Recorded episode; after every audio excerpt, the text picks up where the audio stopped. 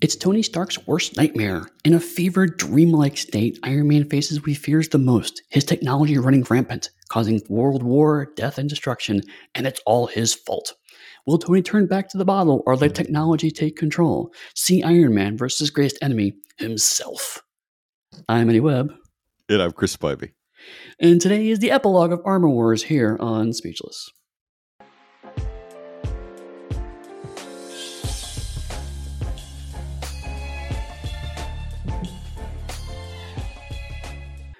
Welcome to issue 232 of Iron Man, where we. It is very much an epilogue. This, this is not related to the plot. You can read Armor Wars and skip this issue and not miss anything, quote unquote. But I really feel like this issue is an importance uh, is important for Tony Stark's character arc through this story. Um, because if you don't read this, you come away with a very different impression of where Tony is mentally after all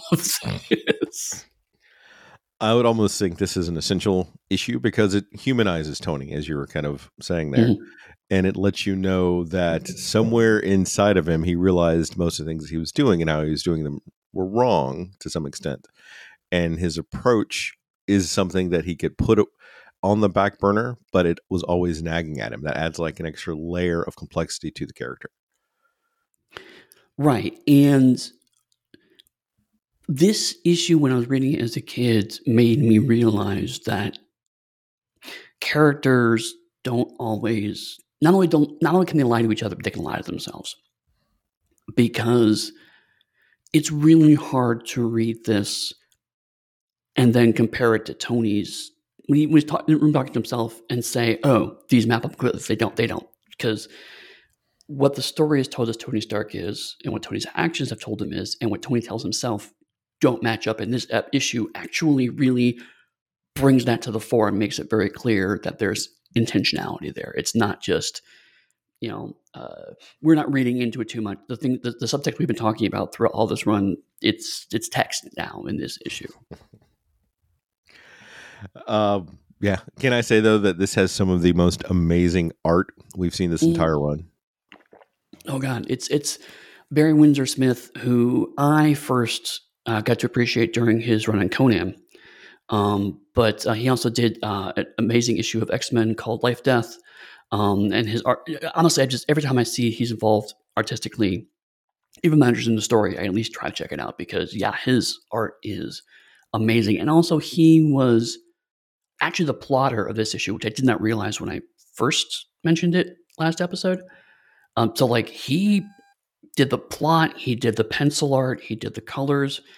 One thing he didn't do was uh, scripting and uh, inking and lettering. I mean, otherwise, this is all Barry Windsor Smith, which is amazing. I love when, especially in uh, uh big runs like this where there's like one issue where one creator has a pretty strong control over it because those moments are usually pretty special, especially when it's Barry Windsor Smith. But it was also uh, a nice touch with that is that given how this entire issue plays out in Tony's mind, it was a nice break from the other sorts of art style that we'd seen that with Tony out in the world engaging with things compared to like now his own inner turmoil.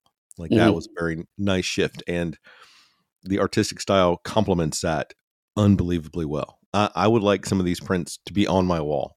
Yeah, that's how much I like them. Absolutely.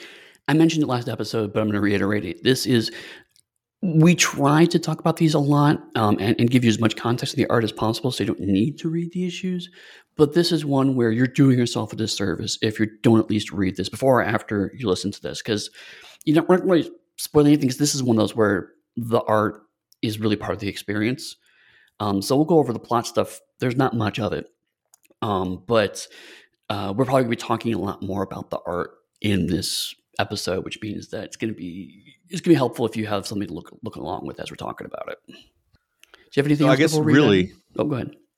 Just one more. Do you remember the first thing that you ever saw of uh, Barry Windsor Smith's work? Uh I think it was probably that issue of Life Death by the X Men because I, I, um, because that was during the Storm of the Mohawk era, and the way he draws Storm the Mohawk is was my vision of how Storm looked for so many years after that. And like it was weird to me to go back and read older issues and, and, and later issues and have with long white hair because I'm so used to her with that mohawk and that leather jacket with the the, the studded belt and that that's that's such her look. And Barry Windsor Smith just did an excellent job in that issue. So I think it's probably the first time I saw his art. Was that the Australian time frame? Because I vaguely think remember that comic, and I remember the being no. This was when this was right after um, Forge made the gun that took away her powers. Okay, and she was confronting Forge about it. The whole issue was about her talking to Forge, not realizing he's the one who made the gun until she realizes that moment. So definitely pre nanny. Yeah, yeah, yeah, yeah. So for for people you? that want to know more about that, uh, I'm not going to give any spoilers in case we ever decide we want to cover that. You can go Google Nanny yourself and see what I'm talking about. Um, when was your first exposure to Barry's art? It's going to be this issue when I first when it first came out and I read it. Oh, really? Like that's the first one I remember. And this is honestly such a great issue to to get to know him on because oh, oh so much to talk about. Um, do you have anything else or ready to dive in? We can go okay. ahead. Uh, so last issue, um, uh, the, very last page was Tony falling asleep, um, and him saying that it was uh, the first good night's sleep uh, he had in ages. Spoiler: that is not true. not going to be a good night for Tony. Uh, but we cut to him in the Iron Man suit, digging through. Looks like some kind of electronic tunnel. There, there's suggestions of technology. We see the, the lights and icons, but everything kind of in, in shadow. So we don't actually see tech, we just see like curves and wires. Uh, and we immediately know something's off because Tony's in his uh, red and silver armor, which we know was destroyed last issue or two issues ago. Uh, but um, all of Tony's speech bubbles, quote unquote, are, are done actually in um, in, in boxes. And this was, I think, probably my first experience with inner monologue as captions rather than as you know thought balloons because that was such so it's mm-hmm. the um, conceit of the original time, and then that became passe around this point, and then we don't we don't do uh, thought balloons anymore, thought bubbles. Uh, but this is Tony kind of in his mind talking to himself, and he's hunting down something hunting down something he has to kill. Uh, Which is also a nice touch because it literally says kill. And mm-hmm. that's not something you would normally associate. Tony Stark may have killed some people. Well, let's just be honest. But it's not something you would initially put on him as his primary goal when he sets out to do something. Right. And uh, we also realize that he's been in some kind of fight because there's a close up at the bottom of this first page uh, and you can see blood smears out of the um, eye outlet. So, like the blood actually kind of burst out of his face onto his mask, and on the other eye, it's like blood dripping down from the eye socket. Uh, so, Tony is, is clearly had a, a, a, pretty nasty fight, and this is the '80s, so it's black lines. It's not red blood; it's black because that, that was the way around the um, the comics code. But we know it's blood. It's, it's very clearly Tony's been in a, a pretty bad fight, and he's very badly injured. And I know for me when I first read it, it was so awesome as a kid to like see this and then associate Iron Man with horror, which wasn't something I would really done mm. a lot. And the very concept of like Tony himself is a high tech sort of hero in, in impenetrable armor with like big energy beams doesn't normally make you think horror. It kind of goes the opposite direction on the whole. And mm. this issue kind of helps solidify one of my favorite things now, is superheroes and horror and how those two like overlap and how you can play with it so much and have it focus on the heroes, their own inner parts, and then have the horror aspects of it be something that still creeps in like other people. And their powers are just another tool or talent they have in their at their disposal to try to combat whatever this thing is. Right. Um, and we talked a lot about Barry Windsor Smith, but I mean, I do want to give shout out to uh, David Michelinie who did the scripting for this. So he wrote all the the, the words. Um, and there's some uh, a great moment like Tony. Um, he thinks he sees the creature and he shoots a, a, a fire beam at it. Um, and then there are six boxes around him where he goes, "Did I? No. Still feel it. Cold like a cancer. Cutting. eating. And it's just like this having each word in one box really shows kind of how fragmented Tony's mind is at this point. Because we, we, all of his thoughts are literally kind of floating around him and they're they're not lined up. They're intentionally kind of offset from each other. Uh, so every so as you you're, you're, moving around the page almost like random to try to follow his thoughts which is dragging your eye across this amazing art over and over again. So it's just layout wise is is is fantastic but the words really sell that Tony is terrified and also a little probably out of his head. I mean, he's probably not all there mentally. Uh, so he's following this this hum that the monster is making, which he equates to laughing. And uh, he finally realizes that the terrain looks familiar to him, and this is the the creature's lair. Um, and there's a great shot where um, a panel where it's just him looking into the darkness. There's a shadow over his faceplate, and the only words are "I'm afraid."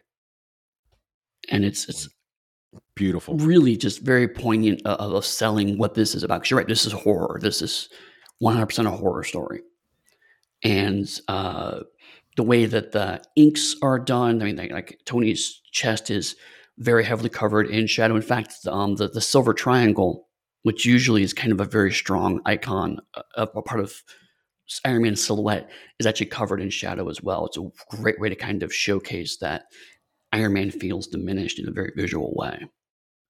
Uh, so um, the creature we see a, a, a the creature looks like it's kind of like a gold face with red eyes. Uh, Iron Man shoots at it again, and he's he's now panicking. He's like, you know, God, anyone help me? Uh, I'm giving it everything I've got, and it just grows stronger and then we get a decent look at the creature. And it's just covered in uh, uh, splashes of, of colors and circles and dials and lights. There are uh, uh cords going down its arms. Its hands are glowing and you see a faceplate with just eye sockets that are that are steaming off of it and lights behind it. And it, it's, it's very clear that this is kind of a deconstructed Iron Man suit. Like this is uh, the Iron Man suit without the the armor around it. It's like all kind of the inner workings of it. But you see like the necks, the neck muscles are actually just different colored cords and and twists and dials and so he it's it's really clear kind of what the the metaphor is. It's not subtle in that regard. It's like he's, he's always fighting himself. We, we get that pretty quickly, but the way it's shown, the way it's angled at a Dutch angle, uh, the the way that the inks are, it's very much portraying that very familiar suit as a monster. I think we we'd well past subtlety at the uh, at the start of the issue.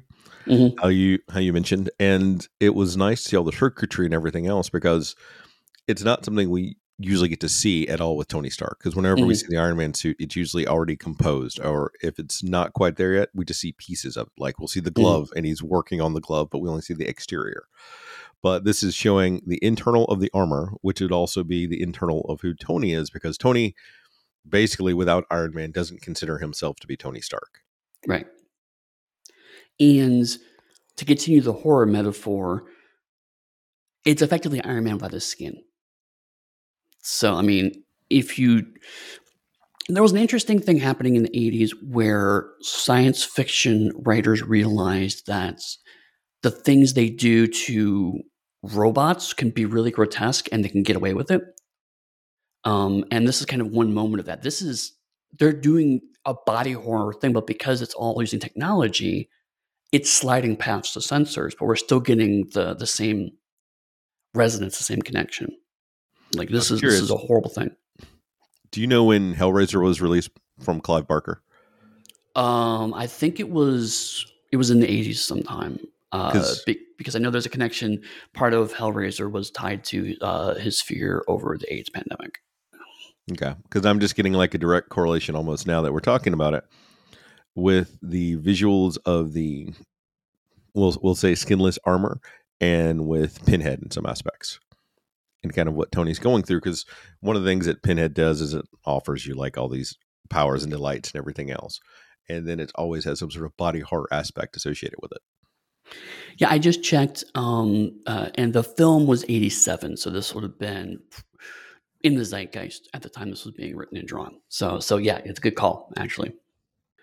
Um, so uh, Tony enters into a fist fight with it, realizing that shooting it's not going to do anything. And again, he's um sorry, oh, one, one thing before you really go on. Looking at it when it's arced over and it's firing at Tony and it has like the cord extending from the backpack into its arms. Mm, yeah. That is actually incredibly reminiscent of the melter and the melter suit, almost like one of the oh, first fights. Yeah. And You're right. the blast itself looks almost like fire coming out of the hands, kind of how the melter would do. I hadn't caught that. That's a really good point. And it ties into the whole my technology ultimately caused all my enemies to do what they did. Mm-hmm. Yeah, no, that's really good. Sorry, you were saying.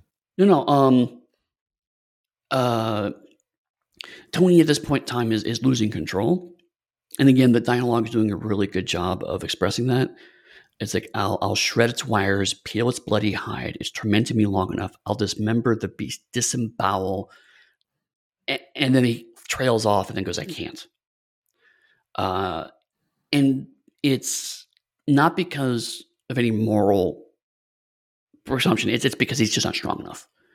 Uh, uh, it, the creature has put its uh, hands on Iron Man's face, and again, we see we see a close up of the hand, and it's just covered with this amazingly intricate uh, uh, circuitry and color, and it's this. We keep going talking about Kirby tech, uh, and it's not quite that, but it's the same kind of idea where you can do something that looks really ornate, and then you using very bright pastel colors to to to, ex, to express technology in a way that should not work, but visually resonates really really well.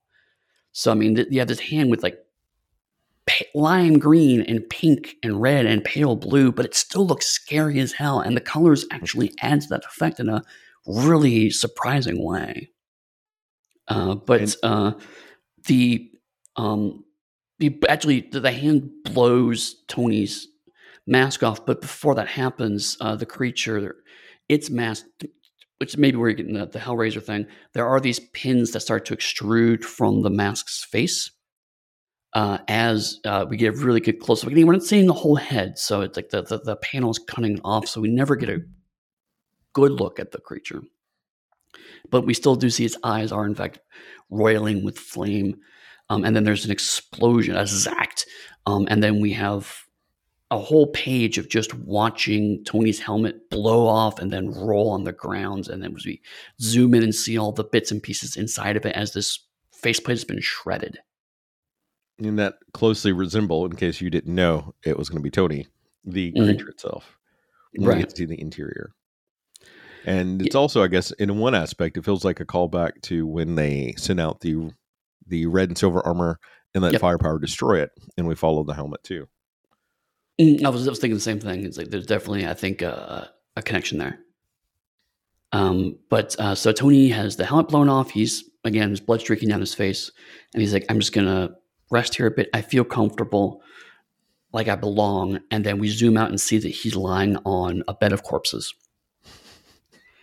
And I love this as a kid, and I love it right now still. Oh, I know. It's and again, there's a um a coloring bit here because uh, uh, was, there was com- uh, until around the 2000s, uh, there was a coloring concept called block coloring, uh, I think I talked about this maybe in the um, one of the earlier speechlesses, but to cut recap, uh, older comics sometimes what they would do is they would do entire chunks of a panel in a color or a small color palette.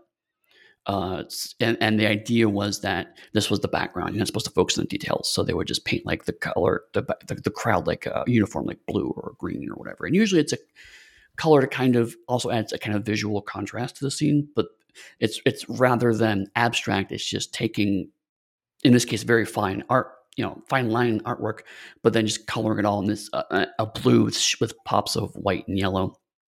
Um, but then Tony is still colored in his red and silver. So we have Tony's red popping amongst these corpses, and he's partially buried now in corpses. So we see this red figure being almost drawn under this this pile of uniform corpses with the occasional like there's a little bit of, like skin tone here and there, but it's pretty much just a solid blue or gray, and it's it's a beautiful, beautiful image. Do you think the green was intentional or just a error? Um, the, yeah, his uh, the green of the triangle. I think that was probably um, an attempt to do lighting that I don't think quite worked. Yeah, I think this probably was meant to be a, a, yellow or a yellow blue, and it kind of just came out a bit of a muddy green. But even then, it draws your eye. It draws your eye to that that chest plate. So you're you're you're, you're never kind of even when you're trying to look at the rest of the page, your eye keeps being drawn back to Tony, which is a great way of doing it. Is like you, you can't really focus on other details because your eye keeps going back to Tony in the center of this pile. Um, and so uh, he pulls his way out, um, and, and as he gets up, more bits of his armor fall off. Uh, his shoulder pad most significantly falls off. Uh, and he's there's miles of them, places humid, and who are they? And we actually see our first actual word balloon, um, which is their victims. And it turns out we the camera pans, if you will, but the next panel, um, we see Rhodey in the classic yellow and gold armor. Uh, this kind of the 70s era armor, which Rhodey wore when he was Iron Man. And Tony immediately recognizes him as Rhodey. And it's like, so, who, so where are we? It's like, this is your world, the place you made. And it's fascinating to me that Rhodey in Tony's subconscious is Tony's conscience. That, that sentence sounds weird. the fact that uh, Tony, when Tony's trying to manifest something to represent the, the, the, the part of him that is supposed to be good and noble, he doesn't see himself, he sees Jim Rhodes. And I find that fascinating and 100% in line with all the issues we read. Mm-hmm. It's also interesting, though, that if you look at Rhodey's armor, Rhodey is attached to the world Mm-hmm. and isn't a free agent at all in this. How Tony is somewhat of a free agent in his own mind. Yeah, because there are these tubes that are actually attaching to the two little kind of circle things in the front of the Iron Man armor. Um, and uh, and the scene actually plays this out too because he's he's carrying a corpse when he's talking to uh, Tony, and it's like you know this isn't right. He's like sure isn't. Um, and eventually, when Tony's asking uh, questions, Rhodey's like figure it out yourself. It's all it's all your problem. Me, I just clean up around here. As he throws the corpse into a pit of fire, and again, 100% in line with how we've seen Rhodes in this run is Jim is cleaning up after Tony on a professional level, on a personal level. Um, may or may not have talked to uh, talked Tony out of taking another drink. Um, so I mean, absolutely, and we've even called we've even talked about this. Jim Rhodes, if he wasn't involved in this, it, Armor Wars could have been so much worse. I mean, Absolutely. Tony didn't do a great job and frankly treats Rhodey like shit sometimes. But Rhodey absolutely was the only person trying to keep Tony centered throughout all of this. Um, so uh, Tony's trying to explain no, it wasn't me, it was the monster, uh, some sort of creature. And it's like, so, so, and Rhodey's like, so where is it? It's like, I don't know. It's somewhere. It's always been here. Um, and then Rhodey's like, okay, well, sounds like you're some serious stuff. And then we realized that at some point during the conversation, we moved to a bar. And it's like, what do you want? Like, sounds like you need some, how about some bottled courage? Sounds like you need some, which is such a burn. such a good burn. Um, and it's like, you know, I'm an alcoholic. I can't take a drink. And, and Bro- Rhodey's like, you want to escape? One way is as good as any other. Uh, and again, uh, I'm going to take a pause here because this is a great scene, but I just said a minute ago that it's fascinating that Rhodes is presented as Tony's conscience. And then now Rhodey is tormenting Tony. And I don't think these are incompatible, right? I think that Tony, uh, Tony will ultimately twist anything good in his life. And for a while, he was able to blame the alcoholism for that. Now he can't, and this is still happening. So by bringing the alcoholism in, it kind of showcases that him no longer being an addict doesn't change the fact that he's still, frankly, he's still an asshole. Now that you've you've said that, I do want to point out that the one corpse that we do see Rhodey throw into the fire is a female presenting corpse, and it has the thing of like cleaning up after Tony, and that goes back mm. to another one of Tony's. I'm not going to say addictions, but it's something that he constantly does, and doesn't really seem to care as much about those about people in his life. And it has Jim coming in taking care of it for him. Yeah, he literally someone throwing a woman away. Mm-hmm. I, I didn't and, catch that, but that's that's fantastic. Yeah, and that lines up exactly again with Tony and another one of the things that he does. Mm-hmm. Uh, something else that has been going on through the whole issue, with a couple of exceptions, but it's really noticeable on this page, is that we don't really see a background, and this is not uncommon for comic books of the era. Uh, detailed backgrounds weren't always prevalent. Um, and instead, they will usually put a splash of color in the background instead of a instead of detail. Um, and this one, when we were in the fire pit, there was lots of reds and, and kind of ochres. And then we moved to the bar and moved to kind of cooler blues and greens. But the color always changes each panel, which is a nice subtle way of indicating this is a surreal environment. It never stays stable. Well, a lot of it's also sort of like dreams, for instance, even if your dreams have a backdrop, usually they're not uh, 100% correct. Right. There's like there's some vagary to them. Part bits and pieces of them are unbelievably crystal clear, and others are very gray in appearance. Mm-hmm. Yeah, works fantastic for this dreamscape. The uh, other thing uh, I really want to point out, mm-hmm. sort of uh, tangenting off of that, is that while we're talking about Rhodey being here and Rhodey being his conscience, and you get just the beats of how Rhodey's speaking that it's Rhodey, Rhodey is completely inside the armor, and you don't get to see yeah. Rhodey. Mm-hmm. So that is showing you again how we're saying Rhodey is Tony's conscience, but the reflection of that is going to still be Iron Man because right. Tony is always Iron Man, and everyone around him sort of aids or fuels his being Iron Man.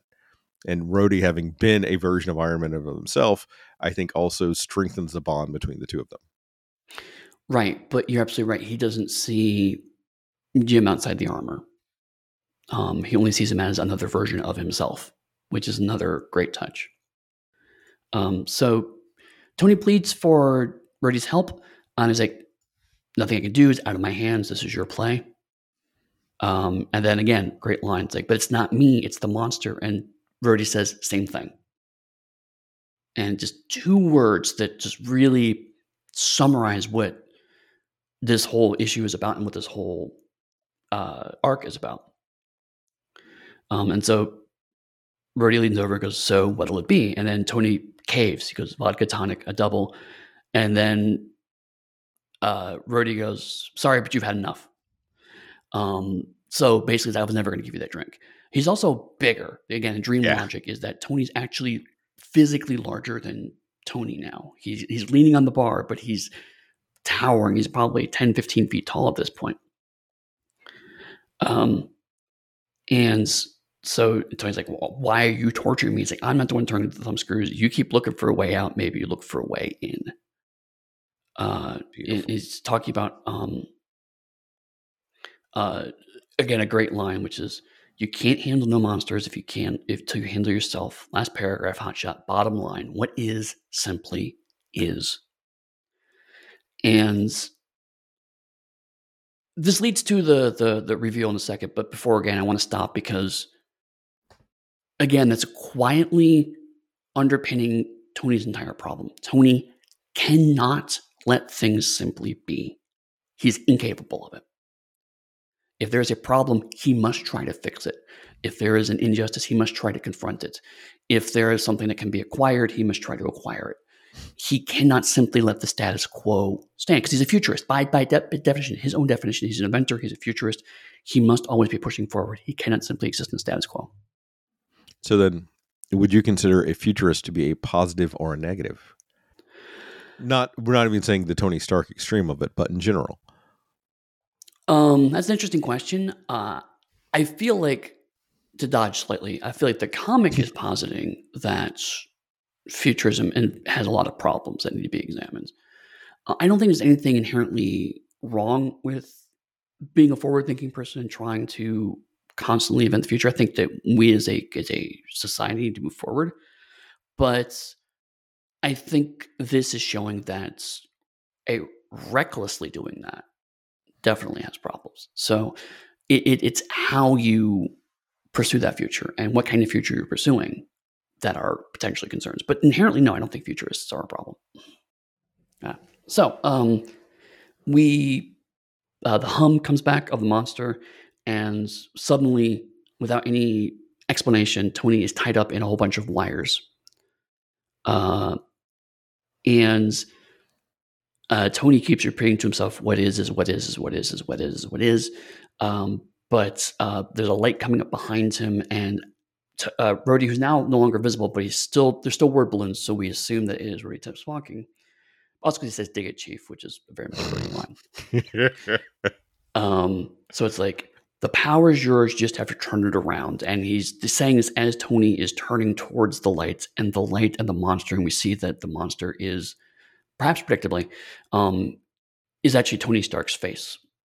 Um, but it's towering. It's again like massive in size, and it's not just Tony in a suit of armor. There's actually like a plug that's going into the side of his cheek, um, and as Tony is screaming, the monster is screaming. Um, so uh, it, it, it's it's it's more complex than simply a mirror. It, it's like this is is Tony as technology. This is Tony's identity is subsumed by this this bits of wires and lights and knobs. So reading this now, though, when I was reading it this time, uh, it instantly made me think of Douglock. Okay, I could see that. So, for people that don't know who Douglock is, in the New Mutants, there was uh, Doug Ramsey, whose power was he was a universal translator, which is, I think, is one of the greatest powers in existence. Not so much in comics fighting supervillains, but there was also an alien called Warlock that was sort of a sentient, organic being, and the two eventually merge into one. Mm-hmm. And, and yeah, the, the New Mutants uh, was a horror uh, comic. Yeah, yeah. No, the Mutants absolutely was a horror comic especially when uh, Bill Sienkiewicz was drawing it. Oh, oh, I could talk about Sienkiewicz's art too all day. But anyway, um, so the uh, the the the monster starts to to put a hand on Tony again, and Tony's again terrified. He's like, "I'm in hell. I'm the devil. I'm stealing my own soul." Um, and as the monster tries to go for Tony's face again, um, Tony actually swings his feet up and uses his uh, boots to uh, shoot directly into the monster's face um, which to your point earlier, I think that's also a connection to um, when he accidentally killed Titanium Man with his boots. Mm-hmm. Absolutely. Uh, so, so uh, um, there's an explosion. Tony is uh, knocked free, bounces on this landscape that's just now threaded and knotted wires. Uh, and it's like I, I channeled everything into it, one single burst, but the beast still lives. It grows stronger, draining me like a vampire, like a leech, like a lover, which again, an interesting note for Tony specifically to do he views love as a parasitical relationship. Mm-hmm. Not so then we can get, I guess, into like the semantics of what you consider a lover. But for Tony, I'm considering it even less of a a love, more of like a physical sort of love that he's engaging in, which would go back sure to the burning of bodies and everything else. And it's incredibly telling for the character. Like those three things are all sort of like in the same breath and thought. Vampire, leech, lover. Like, yep, mm. absolutely. It's it's so good. Um, So he starts to run, and through the wires of the landscape, uh, hands are grabbing at him and trying to, to pull him down again. The corpses have, have come to life. And they're like, avenge us, destroy it. Uh, we're dead. Um, you have power you don't imagine. And uh, one of the bodies underneath there turns out to be Jim Rhodes, still in the Iron Man suit, of course and he grabs Tony's arm. Again, the armor has been shredding. Bits and pieces have fallen off. Uh, uh, now the gauntlets, uh, the, the armor around them, it's just exposed wires. So he grabs some of those exposed wires, and it says, uh, um, you know, now use those smarts to um, remember that the power, the thing feeds on power, and the power is yours. You have to turn it around. But as Tony, as we're just talking about that, Tony says Rhodey is also a victim I never knew. Mm-hmm. And it's like, yes, Jim Rhodes' life has been damaged because of your crusade. And you're only starting to recognize that in this subconscious dream. It's just this it's it's amazing that this issue is such a careful dismantling of Tony Stark as a character in an Iron Man comic. And it's in Tony Stark's dream. So Tony Stark is dismantling himself so efficiently in this. um, but uh, Tony realizes that he can uh, reverse his repulsors to actually absorb energy instead of releasing it. And so he actually starts physically reprogramming his gauntlets because, again, the wires are exposed. Um, so uh, he he he's going to take power into himself. And he talked about how afraid he is, how he's never hated someone so much. Again, manifested self-loathing, which which mm-hmm. we've seen. Um, uh, and then he starts to say uh, Lord's Prayer. I think it's Lord's Prayer. now I lay me down to sleep. I pray my Lord's looking at it. I think yeah. it's the Lord's Prayer. Yeah. So he says that as he attacks and, and uh, uh, tries to dismantle this creature. Like he's, he's punching it, he's using his repulsors, he's shooting into it, and we just have these great long panels of him just uh, continuing to fight it, and then the monster screaming, and we get again a close up of the face, and we can see like the one eye is black, and there's wires coming off its forehead, and um, as Tony's attacking it, the wires in the landscape get mixed up into Tony so that way he starts to look more and more like the monster he's defeating as he defeats it. Mm-hmm. And then near the end, uh, it actually gets hard to see what the action is until Tony just explodes. Uh, uh, his armor explodes. There are wires everywhere. We can see uh, the, the frame of the armor. It, it, it, it's evoking a skeletal structure without actually showing it. So you can't mistake it for skeletal structure, but certainly it's it's heavily implying that. And I do like the touch of the use of the Lord's Prayer because frequently, regardless of religious mm, feelings people may have, a lot of people in their darkest moments when they're grasping for something, regardless of what it is, will try to will then latch on to religion to use that to try to push them through whatever thing is they're doing. Like that is a nice nod to that without mm-hmm. changing Tony or like making it overly apparent other than like you get the beats of it as he's going through fighting himself. Right. And it's also telling that he is not praying to God. He's simply reciting something he's heard in the culture, his cultural awareness.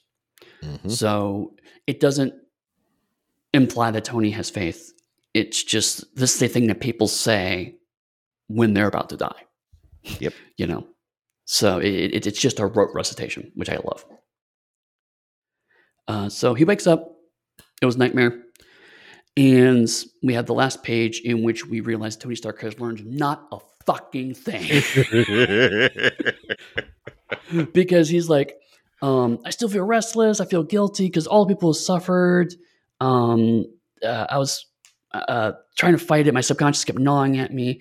I could never destroy the beast. All I could do is accept as a part of me, reconcile, and then move on with my life. I'm like, this entire issue. And then Tony's thing is like, well, that sucked for me. I guess I'll just have to live with it. And it's like, you were on a mound of corpses of your victims. Your best friend you realize is a victim, and you're like, well, I guess I'll have to I'll have to suffer with this. but that is the most human thing Yes. that Tony could have done.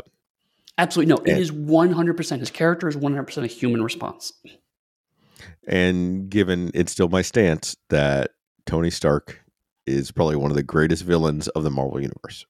Yeah, and it's when you first started talking about that, I was like, ah, I think it's a bit strong. But as as we've moved through, it's been interesting because at least in this arc, there's a lot of comic book villain language and positioning that happens around Tony Stark. So that way, this run in particular, and then this last issue, does muddy the waters in a way that was surprisingly innovative for the late 80s in comic books. I stand by it because I think they've rebooted him, how I've mentioned before, two or three times to make him Mhm. less evil. But he keeps going back in that trajectory of evil. And part of it goes back to the character that we have for Tony as someone with power and wanting to use that power for what they consider to be right. And one person with absolute power will always, always, I don't care what anyone says, lead to corruption. It, Right. it can't be helped. You need all the other people and a council of everything else to help mitigate and keep ideas. Because the best way forward is um, sort of a, a neutral path and it's not going to be the most progressive it will not be the most uh, recidive but it's something that you have to do together as a people and it can't be just one person. I we we talked at the beginning how this isn't a strictly necessary issue in terms of plot, but this is one of those moments where a piece of media sometimes lives or dies on how well it sticks the landing on the ending. And if you include this, Armor Wars becomes an amazing run of comics. If you don't include this, it becomes a okay run of comics. But to have this, to have nine issues, counting the, uh, the Captain America crossovers, where we see Tony being kind of a jerk, but still thinking he's doing the right thing. And the whole time, him being so confident that this is the right path forward.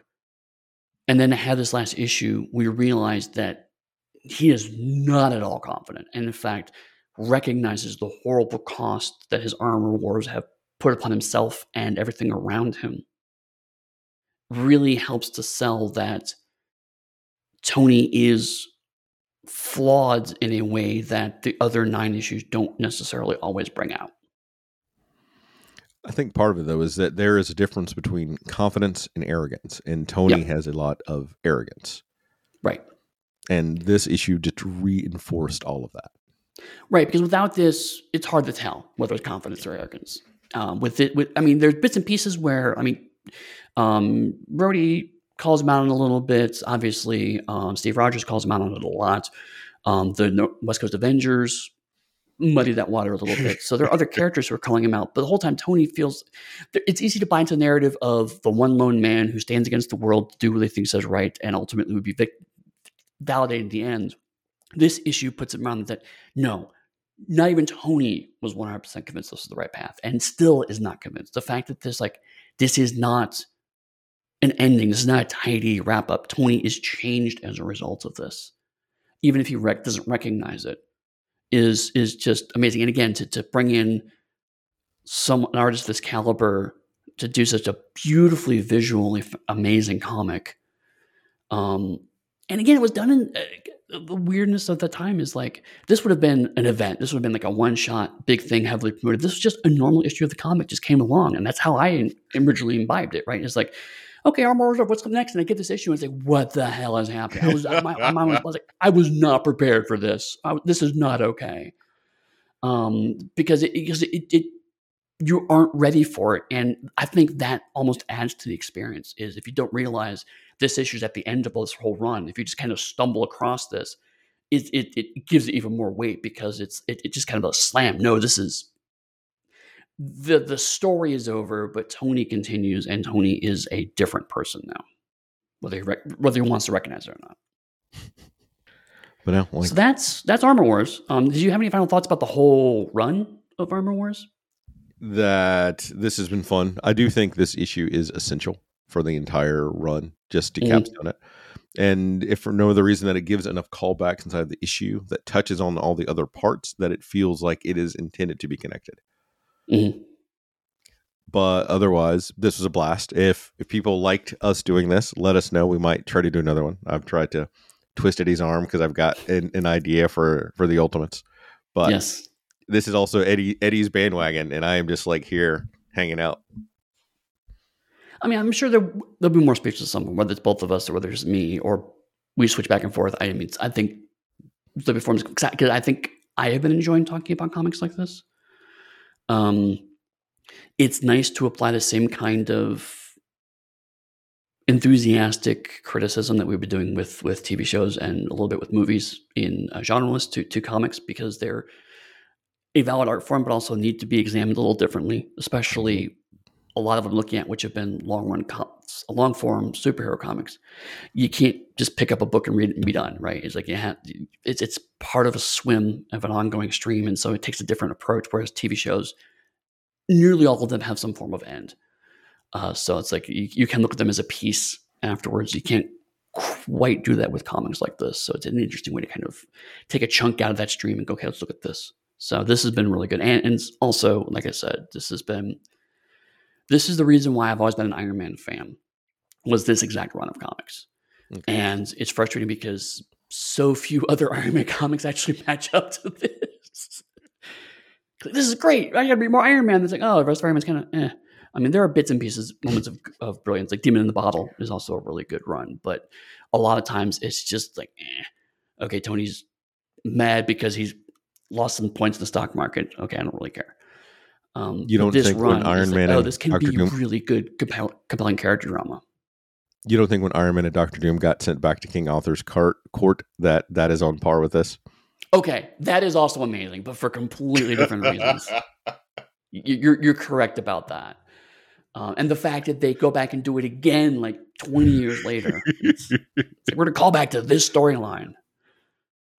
Um, but no, to, to, touch on what you're saying, for I enjoyed doing this in this medium because it allowed me to do something that I that I can't do in a normal journalist show.